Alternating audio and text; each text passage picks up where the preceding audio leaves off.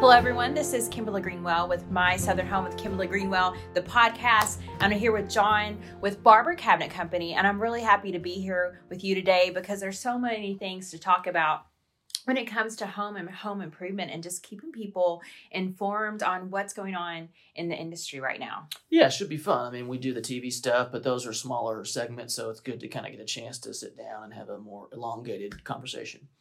So, you know, when we talk about lead times, what is it that homeowners really need to be aware of right now? Yeah, I mean, I would say if if you're going custom, um, you know, I can speak more on the cabinet side. I mean, it's you know five to six months, and you know we get phone calls from folks looking at other places as well, uh, and that that seems to be you know pretty widespread, at least here in uh, Louisville. So, uh, in terms of lead times, I don't think uh, there's really anywhere to hide. So, what do you think is causing the delay in the lead times? Yeah, that's a good question, and of course, you can read all kinds of theories. Um, but I mean, I I can tell you from our perspective, it's demand. I mean, we have the labor that we had before the pandemic. Uh, you know, we just have twice the amount of jobs do you think the reason why we're seeing that john is because people are not going on vacations because of the pandemic and they're choosing to invest that money in their house and make it the home that they've always wanted to have? Yeah i mean you hear that uh, and i'm sure that helps uh, in terms of driving the demand especially on the remodel side. And you know you hear well people are sitting around at home more and so you know they're looking at their old cabinets and realizing that they can't live with these anymore or whatever the case may be. But um, you know, my if I had an opinion, I mean, a lot of our stuff is uh, a lot of our business is new construction, and I would say that what's driving more of it is that there is no inventory or very low inventory in houses. So the builders know that if they can get houses built, they will be able to sell them. So um, I think our our new construction business is probably driving a lot of it because builders are building as many houses as they possibly can uh, because they know when they go to list them, uh, there's a there's a strong market uh, for houses that are for sale. Well, and that makes sense completely because we are in right now the lowest inventory that we've ever had in years and we continue to struggle with that. And i you know i have had this gut feeling for a while and usually when i have it it happens that we're getting ready to switch. Right. I feel like we're getting ready to switch into a buyer's market. I thought it was going to happen at the beginning of october. Now i feel like it's going to happen at the november or december. But we're definitely ready for a market reset and i feel it um, I feel it from my realtors and my mortgage brokers. There's a lot of buyer fatigue out there, you know. So you know, you know, there's just so many different variables that's driving this home improvement craze. Well, I think there probably is some buyer fatigue, but the reality is, um, let's just use an example here in Louisville. So if you are, you know, uh, UPS is hiring as many pilots as they possibly can because you know, with the pandemic, uh, Amazon has done nothing but grow shipping. Uh, it, you know, they can't keep planes in the air enough, I'm sure. So, you know, if you're hired from Texas as a UPS pilot to relocate to Louisville, you have to live somewhere. Mm-hmm. And if there's no houses for sale, again, the builders know that if they can, you know, get a roof on and indoor plumbing, the house will sell. So, although I think there is buyer fatigue, as long as the inventory is low, and I think it will take a long time for that to get corrected, builders will kill will, will keep building houses. And you know, one of the things that I love about the builders in Louisville is that they choose to use custom cabinetry. Yeah, I would say that Louisville um, is uh, is relatively unique in that standpoint. I mean, I, I spend a lot of time in my uh, personal life in places like Cincinnati, um, and uh, the market there is much more. Uh, I don't want to say tract home, but you know, mass production builds. Whereas Louisville is very fortunate to still have a very large group of highly custom home builders, uh, and so you just get a better level of both product and service uh, from that from that standpoint. Well, you really do. And look, you know, I'm in multi-million dollar homes in Nashville with box cabinetry. And every single time I see that, it's like nails on the chalkboard for me. Correct. Because why would you build a multi-million dollar home and put in box cabinetry and it doesn't look finished the kitchens never look finished when you use box cabinetry. Well, we are lucky again here in Louisville to be in a region that uh, historically just has a lot of uh, competitive custom cabinet makers. Uh, so I think that drives some of it. Um, but but th- there's there's no doubt that you'll see more you know custom cabinets per capita here in Louisville than you will in a city like uh, Nashville or as I mentioned Cincinnati. So you know, let's, a lot of people don't know, and, and we've talked about this some on My Southern Home, the difference between box cabinetry and custom cabinetry. And there's a huge difference in the two. So for someone that's just listening to the show or just stumbled upon it, you know, what, explain the difference.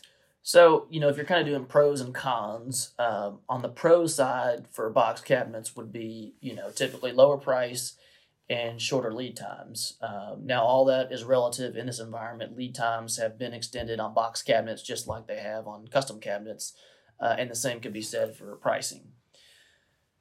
That's really the beginning and the end of the pros list on box cabinets. You know, custom is is the other uh, spectrum. So you have you know full selection on um, dimension, perhaps mo- most importantly, but also door style, finish.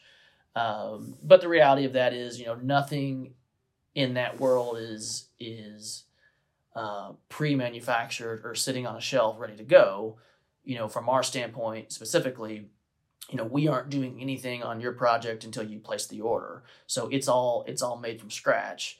Uh, but the good news there is you know we can come out to your kitchen and measure everything down to the 16th of an inch. So um, you know you get to maximize storage and maximize um, selection for the best overall fit for your for your project. Well, and you can tell a big difference when you walk in a kitchen, and the cabinets don't go all the way to the end of the wall like they're supposed to. No doubt, and uh, you know the height. I mean, bo- box cabinets are typically sold. Uh, you know, the standard heights would be 30, 36, and forty two. Um, so if you have, for instance, a ten foot ceiling, it's very difficult to take box cabinets to the ceiling unless you're literally stacking cabinets on top of one another um, which once you've seen it done both ways, a custom side, you know, with a custom dimension versus cabinets literally stacked on top of each other, uh, there's a very noticeable uh, difference in how that how that turns out.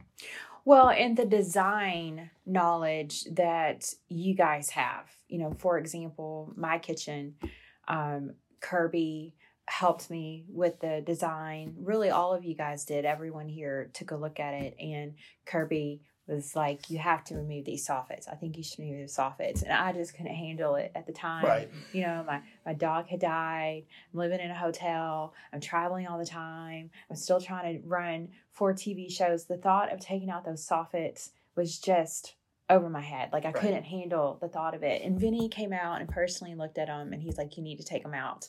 And, you know, it's just that that extra mile that you guys go with all of your clients in helping you get the overall look because honestly my kitchen would not have looked as good if i hadn't have removed those soffits. Right.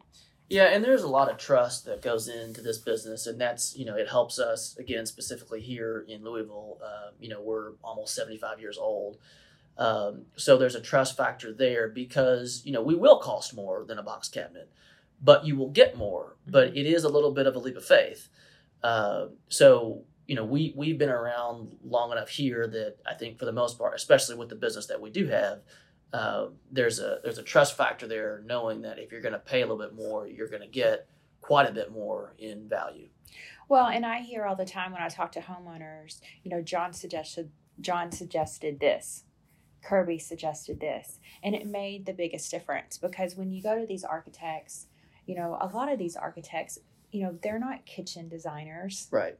You know, they don't they're not thinking that when you have this overspaced island, which is a huge trend right now, sure. um, you have to have more walkway right. in between the the the you know the outside wall and and that island or the appliances need to even be placed in a certain area for you to have that well we, you know we do um, all steps of the process kind of have their areas of expertise so uh, you know, an architect certainly has their world.